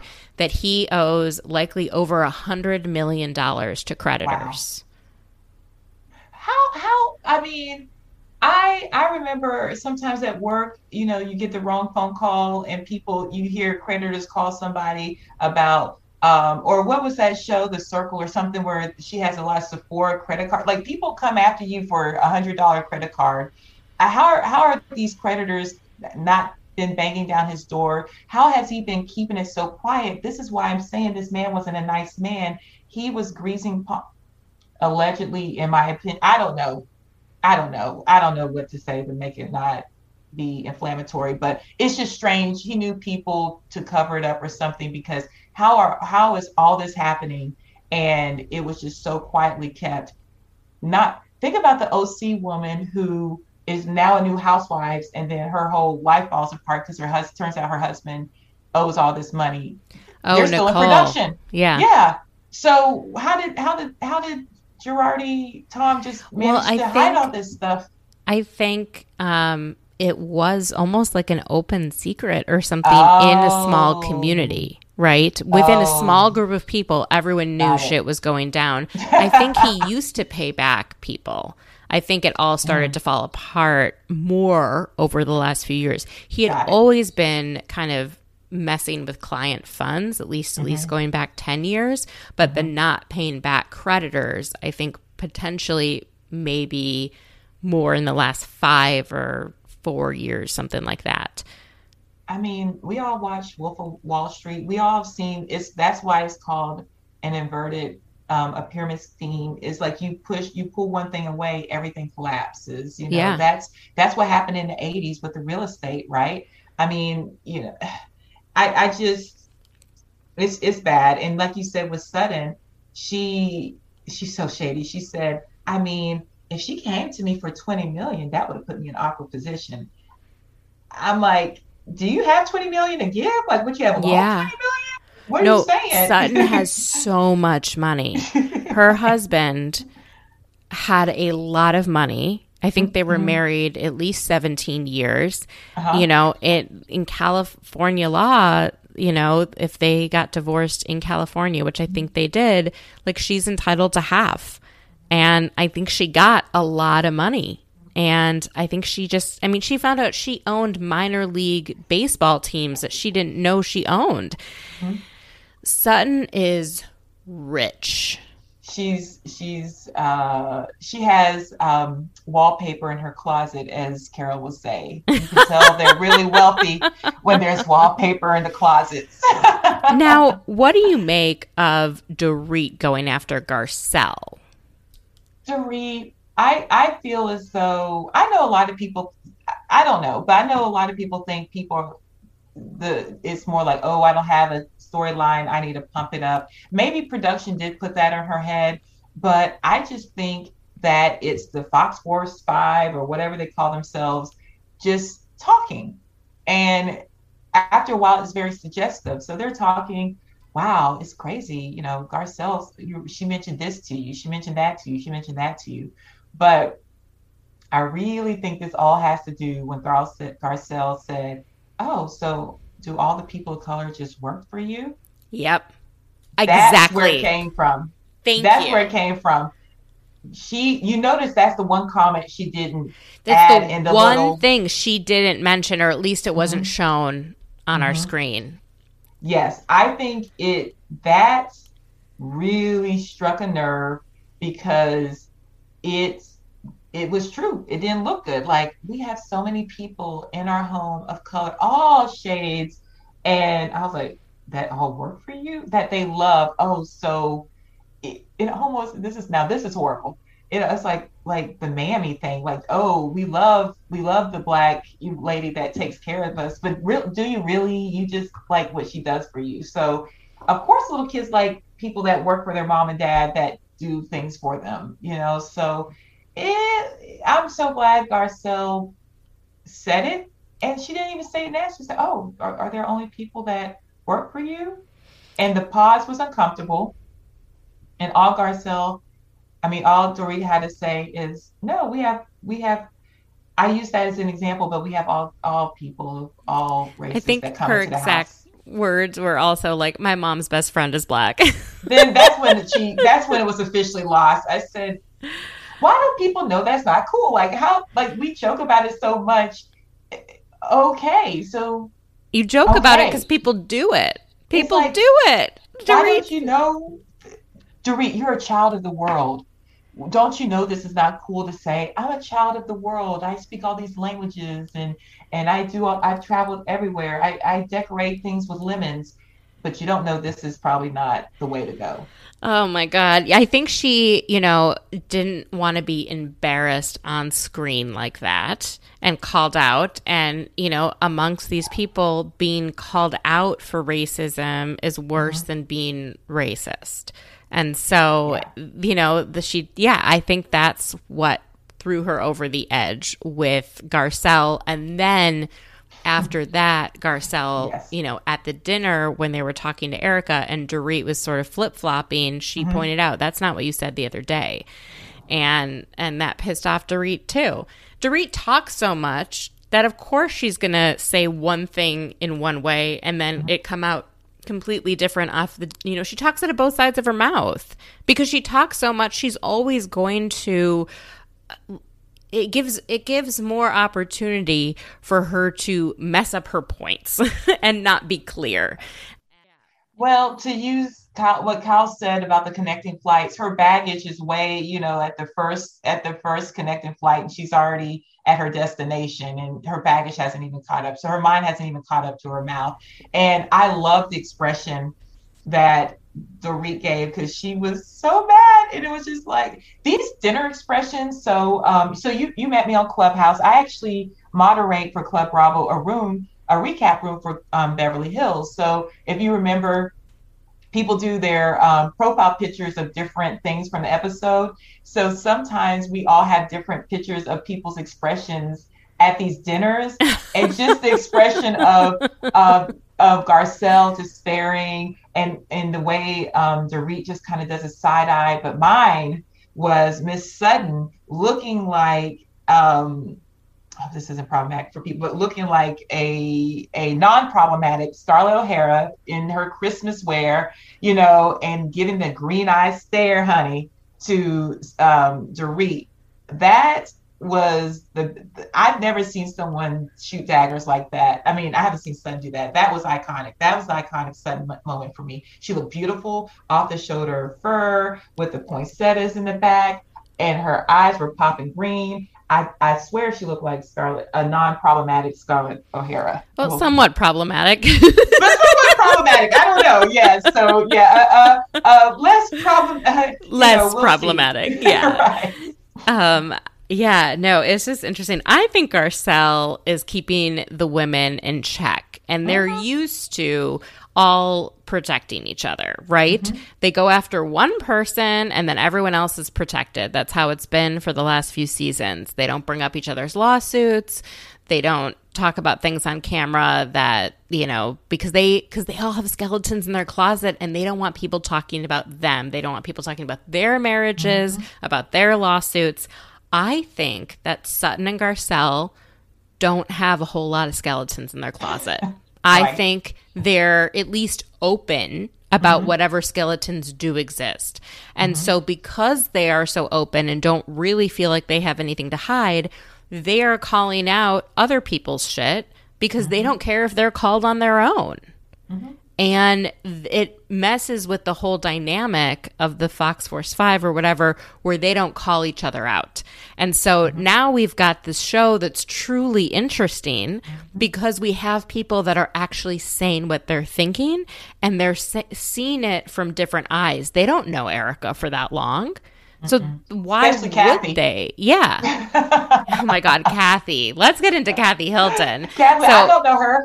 Yeah, it was the best was when Dorit um, was, you know, talking and saying everyone who has come to her and told her she's long winded, and Kathy's like, "It's not like you haven't heard that before." It's not like nobody's told you. or or at dinner where it's like, oh, let's stop the interrogation. Oh, it's going to be practice. You know, yeah. Erika, it's like, oof, you know. it's so true, so true. So we finally get this wonderful scene between Kathy and Kyle where they're mm-hmm. having dinner on dinner trays, talking about mm-hmm. their family dynamics and issues and how they've gone periods where they don't talk or where they're closer with Kim and not with each other and oh man, they talk about their mom, and it was really clear what some of the issues were, you know, in that sort of Kyle viewed her doing the show American Woman as, and this is the most recent conflict because they had conf- conflicts well before that, yeah. um, as a love letter to their mom. But Kathy right. viewed it as, you know, really inf- offensive and saying if something's in the show, people are going to think it's based on your family. Mm-hmm. Mm-hmm. And yeah. Oh. I I do like and enjoy Kathy, but she's sly as a fox, like they say. She can be both at the same time funny, witty, silly, kind of like, oh, who's hunky dory? But in that moment, you you saw the strength that you were dealing with, the big sister, because she leaned back and she says, Angel, no one's talking about Angelina Jolie's mom, Greta Garbo's mom when to me what she was saying once you came on the show and start referencing our mother so much and then did this made it interesting and then did this whole tv show about it it just stirred things up and i'll go even a step further and this may be shady let's face it kyle you're on this show because you're paris's aunt or kim's yep. sister and now you're so you ride those two quote unquote coach uh, coattails and now you're kind of writing the i don't know the glory of our mother the rumors of our mother the uh, and they do speak so lovely about their mother. However, there must be again in that small town of Beverly Hills things that they know in their community about their mother things that are said about their mother that it that's going to come out or be talked about again if the show comes up. And I didn't watch the show, but maybe it was a love letter, maybe, but maybe they don't want their mom to be seen as such a hustler or, you know, even if it's a positive thing to Kyle, it might not seem positive to Kathy. So it, it was very interesting. And then when Kathy said, I sent a lawyer's um, letter to production and I would have done it even if it was my kids. I was like, Ew. That's when you see the stone person behind the the quirkiness. Right. Don't, don't mess don't mess with Kathy Hilton. She she's a um what do they call him? Iron butterfly, you know? Ooh, velvet hammer. Yes, a velvet hammer. I like that better. Yes. Yeah. It's interesting. It's like as the youngest sister, Kyle is trying to scrap her way to the top or to achieve some level of fame or notoriety or wealth. And so is Mauricio, right? He used to be working for Rick. Mm-hmm. And so when he had the sort of quote unquote audacity to go off on his own mm-hmm. and take some of his own clients and take that mm-hmm. away from Rick, then you know, they obviously got upset. Like, you can be part of us, but we have to be on top. And they didn't want yes. anyone you know, and, and, so I think also with Kyle, like trying to get on the show uh, of mm-hmm. the Real Housewives, then to do this American Woman, all of it, they're kind of like, you're not staying in your place. Ooh, yes. Is, is how because- I feel like they view Kyle and Mauricio. And, you know, wow, I can see it from all angles. I can see them like, how dare we helped Mauricio mm-hmm. come on the up and up, and now he's using the skills that we taught him to mm-hmm. generate wealth for himself and start his own thing. Mm-hmm. And then you know what I mean? And how dare Kyle go on the show and spill mm-hmm. all these family secrets and use mm-hmm. that to, you know, you're not staying in your place. At the same time, I can see how, you know, Kyle and Mauricio are like, hey, we're this, you know, young couple. We want to mm-hmm. make something of ourselves. These are opportunities. We should take them.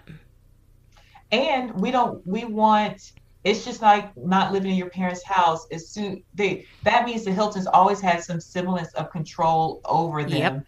This is where we're doing Christmas. This is, you know, you can't have this yes. vacation off. So you are right. The whole I, I never really thought about I don't like the idea of people wanting to keep you in your place because that's another like microaggression that is said to people um, or even if you know even in New York with Ebony like you know she she just needs the or you know with new girls they just need to earn their right at the table and stuff like that. I don't need to earn anything. I i was born i'm a good person and i'm on this show.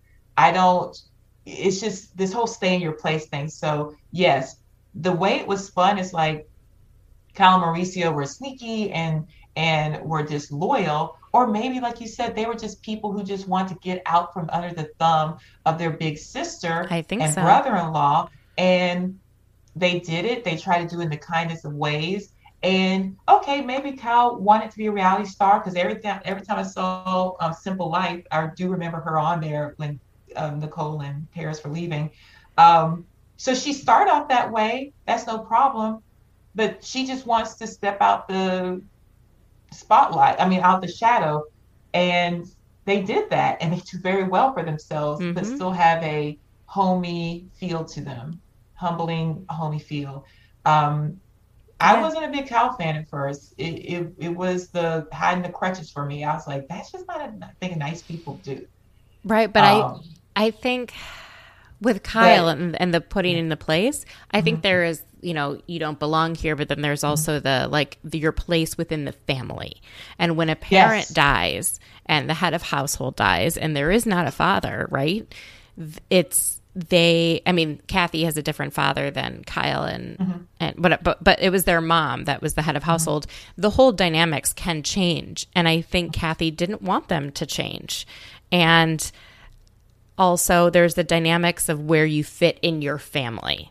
And, and I age. and you know it, no matter how old you get if you're the youngest sibling you're the youngest sibling and your other siblings treat you as the youngest sibling and so i think you know she's like come on guys i'm 40 you know this was back when when the show first started Mm-hmm. it's like true. come on you know like let me do my own thing now so 44 kids and also with the age difference between her and kathy it's the big sister little sister and dynamic and you know yeah that's a big age gap to to really and then you have this little sister that really looks up to them and it's and she's so cool and she's so great and yeah it's it's a lot of stuff i just hope i hope kim's doing well i don't want kim to come on if it's not going to be good for her but i would like to see the three of them good at one time and just see how that works out because it's very odd that only two of them could be cool at one time. Yep. Yeah. And that that stuff, this fine, um, family dynamic, I find very interesting. I know some yes. people are like, "This isn't the Richards show. This isn't just the Richards and Hilton mm-hmm. and whatever." I'm like, that's what I like seeing. That's why I was interested from the beginning with Beverly Hills was because of you know Kim and Kyle's relationship. Family dynamics are complicated. Sibling mm-hmm. relationships are complicated, mm-hmm. and we're getting to witness some of that complicatedness or whatever complication. Um, Why did we watch New Jersey, right? Right. Let's touch down very briefly on New York because not a whole lot happened this week on the show.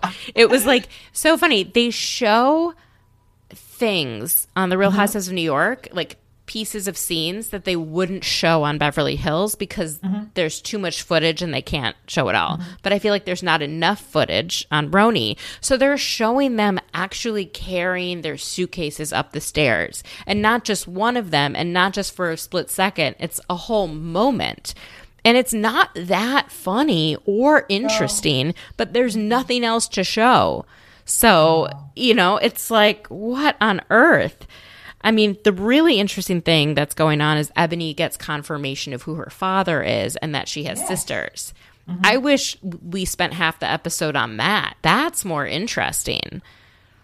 It is more interesting, and I know it's none of my business, but I, I, and again, is protecting her mom and her and her newly found father.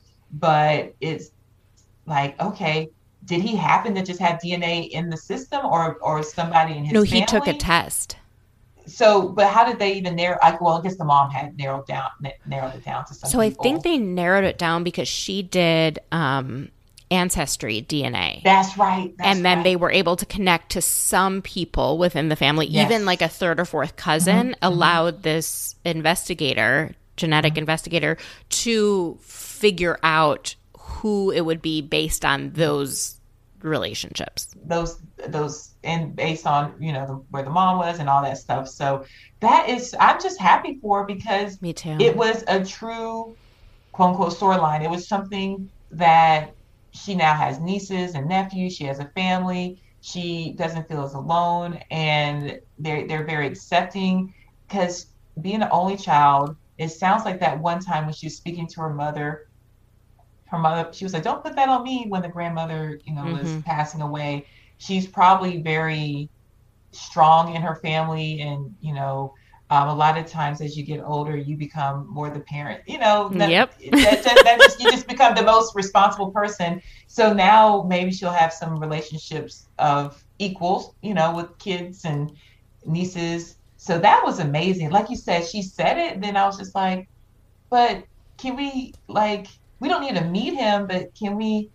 But I want to meet him. Just yeah, I mean, but I guess it's like just having his name might be good enough, or maybe next season we'll meet him. Jude, pan- right? Jude, and maybe with the pandemic, you know, he didn't have enough quarantine time to be able to make it in production, all that well, type of stuff. Yeah, I think it's a lot to say, hey, I'm your long lost daughter. and also, here's a whole camera crew, and over yeah. a million people are going to meet you.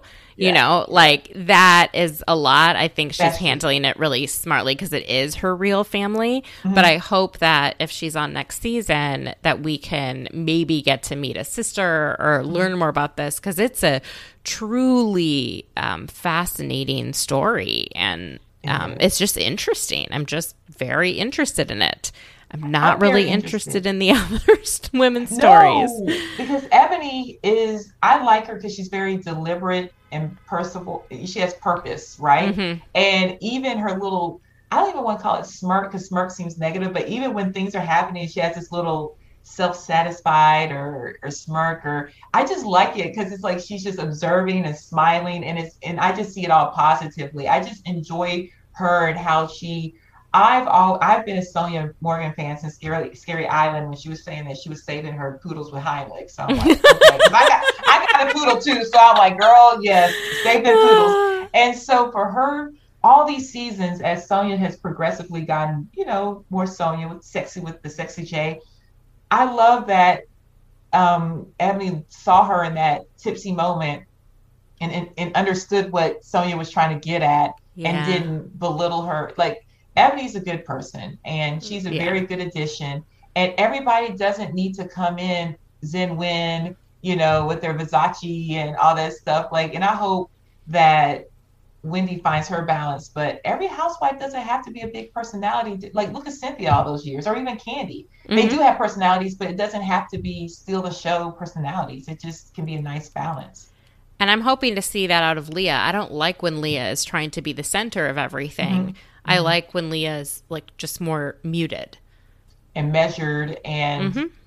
kind of a little shady, but smart. Because even amongst her um, escapades, her her her escapades last season, she always came back humble and like cleaning up the next morning with Ramona and just measured and I was looking forward to seeing more of that, but for some reason, even though she's sober, it, she doesn't seem as well. She was grieving her grandmother as measured and reasonable. So, but it could be, you know, with the pandemic and everything else. But but um, she's someone who gets away with acting out, whereas yes. Ebony is also going through the pandemic, mm-hmm. also had COVID in March yes. 2020, you know, mm-hmm. is dealing with uh, her grandmother, her grandmother, her family situation, mm-hmm. the weight of the world with what's going on with mm-hmm. Black Lives Matter and the election and the personal impact it has on her. And yet she's not allowed or given the space to act yes. out in any way.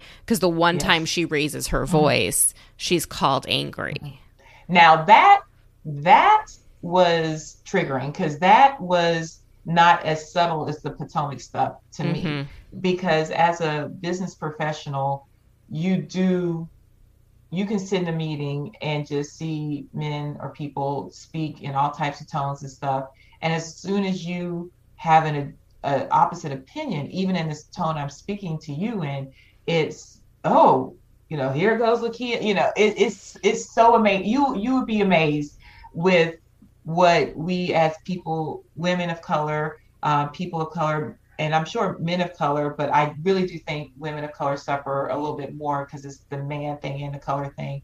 How we we just have to be so measured and so controlled. And I watched that episode twice because I I didn't love it for her, but I loved it, and I loved how she took her moment of silence on um, social media because I was like, this is exactly what people need to see. And it also reminded me of when um, um, in the debate, the vice president debate, she said she had a uh, vice president had a um, what did she say? Said she didn't say I'm speaking. She said yeah. she had to be yeah. She said she said I'm, I'm speaking. I'm speaking. She had but she had to so say quietly. it with a smile.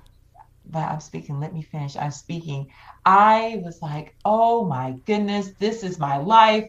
Like you, you can be interrupted, interrupted, interrupted, and if you try to, it, it's just. I'm I'm glad people are seeing these type of things because it's it's it's subtle. It's and then when you try to talk about it before now, people would dismiss it or make you feel as though you're being too sensitive. Oh, you're right. being too sensitive. I didn't see that. Oh, I don't see it that way. They always excuse it. Oh no, they didn't mean it that way. Mm, but that might not have been their intention, but that was the impact. Right. It doesn't matter if they meant it. I don't think Luann meant it in the way that it came across. I don't think she's intentionally trying to uh, imply that Ebony is an angry black woman. But that was the impact of what she said. And so if someone like Luann, who is, you know, says she's an ally or whatever she says she mm-hmm. is, goes ahead and does stuff like this, you know, it's it's a it's hard. It was hard watching that because I think Luann approached it as a housewives argument. Mm-hmm. And Ebony approached it as like, no, I'm a black woman. We're going to talk to the about this under that context. Forget this whole show.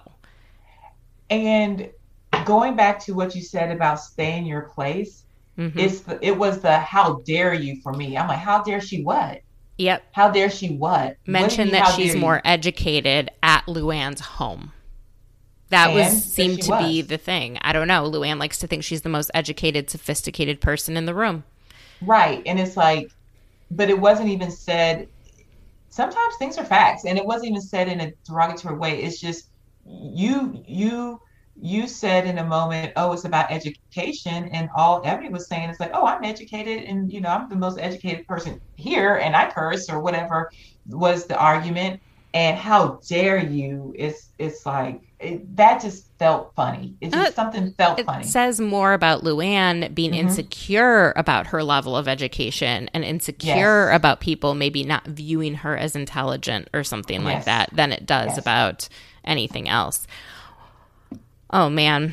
Um well, oh, we did get to see Sonja have uh well, we didn't really get to see her, but she had COVID. Um Yeah. she must have had it really bad cuz they stopped filming for 4 weeks. Whew. And her fever got to 103. Ramona almost sent an ambulance. I mean, that's scary stuff. I almost wish we got to see it. Like, you know how we got to see, um, well, you- maybe you didn't watch the OC, but when Shane Simpson was hospitalized with COVID, we got to see um, Emily crying uh, to like a phone camera about how worried she was about him. And then you saw him come out of the hospital like in a wheelchair. Like it was very clear that, you know, he was really struggling. And I feel like a lot of us who maybe haven't been personally touched by COVID, um, or we know someone who got it that maybe the case wasn't as bad, we don't get to see just how scary it is of a, of an illness. Right. And and with Sonja, it depends, but I think if it was asked of her with with she would have shared um cuz in other reality shows when other people had it like you said it was a phone a camera phone or or even like a a camera phone diary of this is is this day and this is how I'm feeling. Um but yes she must have had it pretty bad and it really made her think about her friendships and how Mhm. she was treating people. And even though this is the thing about apologies and and things for me. Yes sonja it's like oh gosh i talk a lot of crap about luann and that's not good. But luann also doesn't treat you well either. So yes you do all over apology but you know that's y'all's relationship. But that's the thing i like about sonja she owns up to her stuff. She apologizes and she was scared. And um ooh, Ram- ramona's a good friend to her. That that COVID thing that was that was scary. Four weeks, the the fever, uh, it would have been, um, it would have been nice to kind of get to pull that thread a little bit if if Sonja was willing to show that and you know, or even their reactions. Like every Yeah. other housewife show, it seemed like, and I think even Married to Medicine, when people they stopped production, there were still people on camera or or on their laptops talking to each other a little bit like oh we're Mhm. worried about this but i guess they chose not to do that Well, what I heard oh was that, and this was like way back when this actually happened, which I think was December, January. It was like I don't know. It was sometime in that in that period. Was that the other women were really mad at Sonja when she had got sick? They were um I, they were probably frustrated from how she behaved at Black Shabbat, right? Um, and Yes. then I think they also were annoyed that she got sick because they were all being so careful. Mm-hmm. And they mm-hmm. wanted to finish. They were almost done with filming the season. And then she gets sick from an intern. Maybe she shouldn't have had those many people in her house. Maybe she wasn't following something that they had all agreed to follow, you know. And then they were like, now we're, we have to wait. We can't like do what we want to do and, you know, move forward with our lives. We're just waiting on you to finish up the season. Ooh.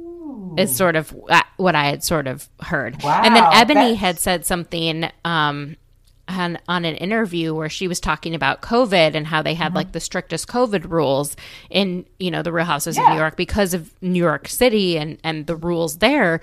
But she says, and you'll see, just as we tried to relax something just a little bit, we had cases. So, well, oh, um, that's that's a that's a spicy meatball right there. Yeah. I mean, like the person's sick. I mean, you know. and I'd heard this from like a couple yeah. producers. No, I, people I can me. believe it. I can believe it because you can still have your feelings about it, like frustrations about it, and who else knows? And maybe Sonja's always late to set. Who knows? Yeah, it's just like, oh gosh, and, and this. So, and this, yeah, yeah, yeah. Um, well, thank you so much for being on, Lakia. Tell everyone where they can find you on social media, on Clubhouse, all that jazz. Okay, guys, I had such a good time. Thank you so much for having me, Mandy. And if you guys are interested, you can join me on Clubhouse and Club Bravo on Thursdays at 6 p.m. Eastern. We do a Real Housewives of Beverly Hills recap room. We have a lot of fun. We play music. We we talk a little shade, a little serious, but we're always having fun. And then my um, Instagram is Miss dot Lakiki to you. So it's M S period, Lakiki to you if you're nasty. oh,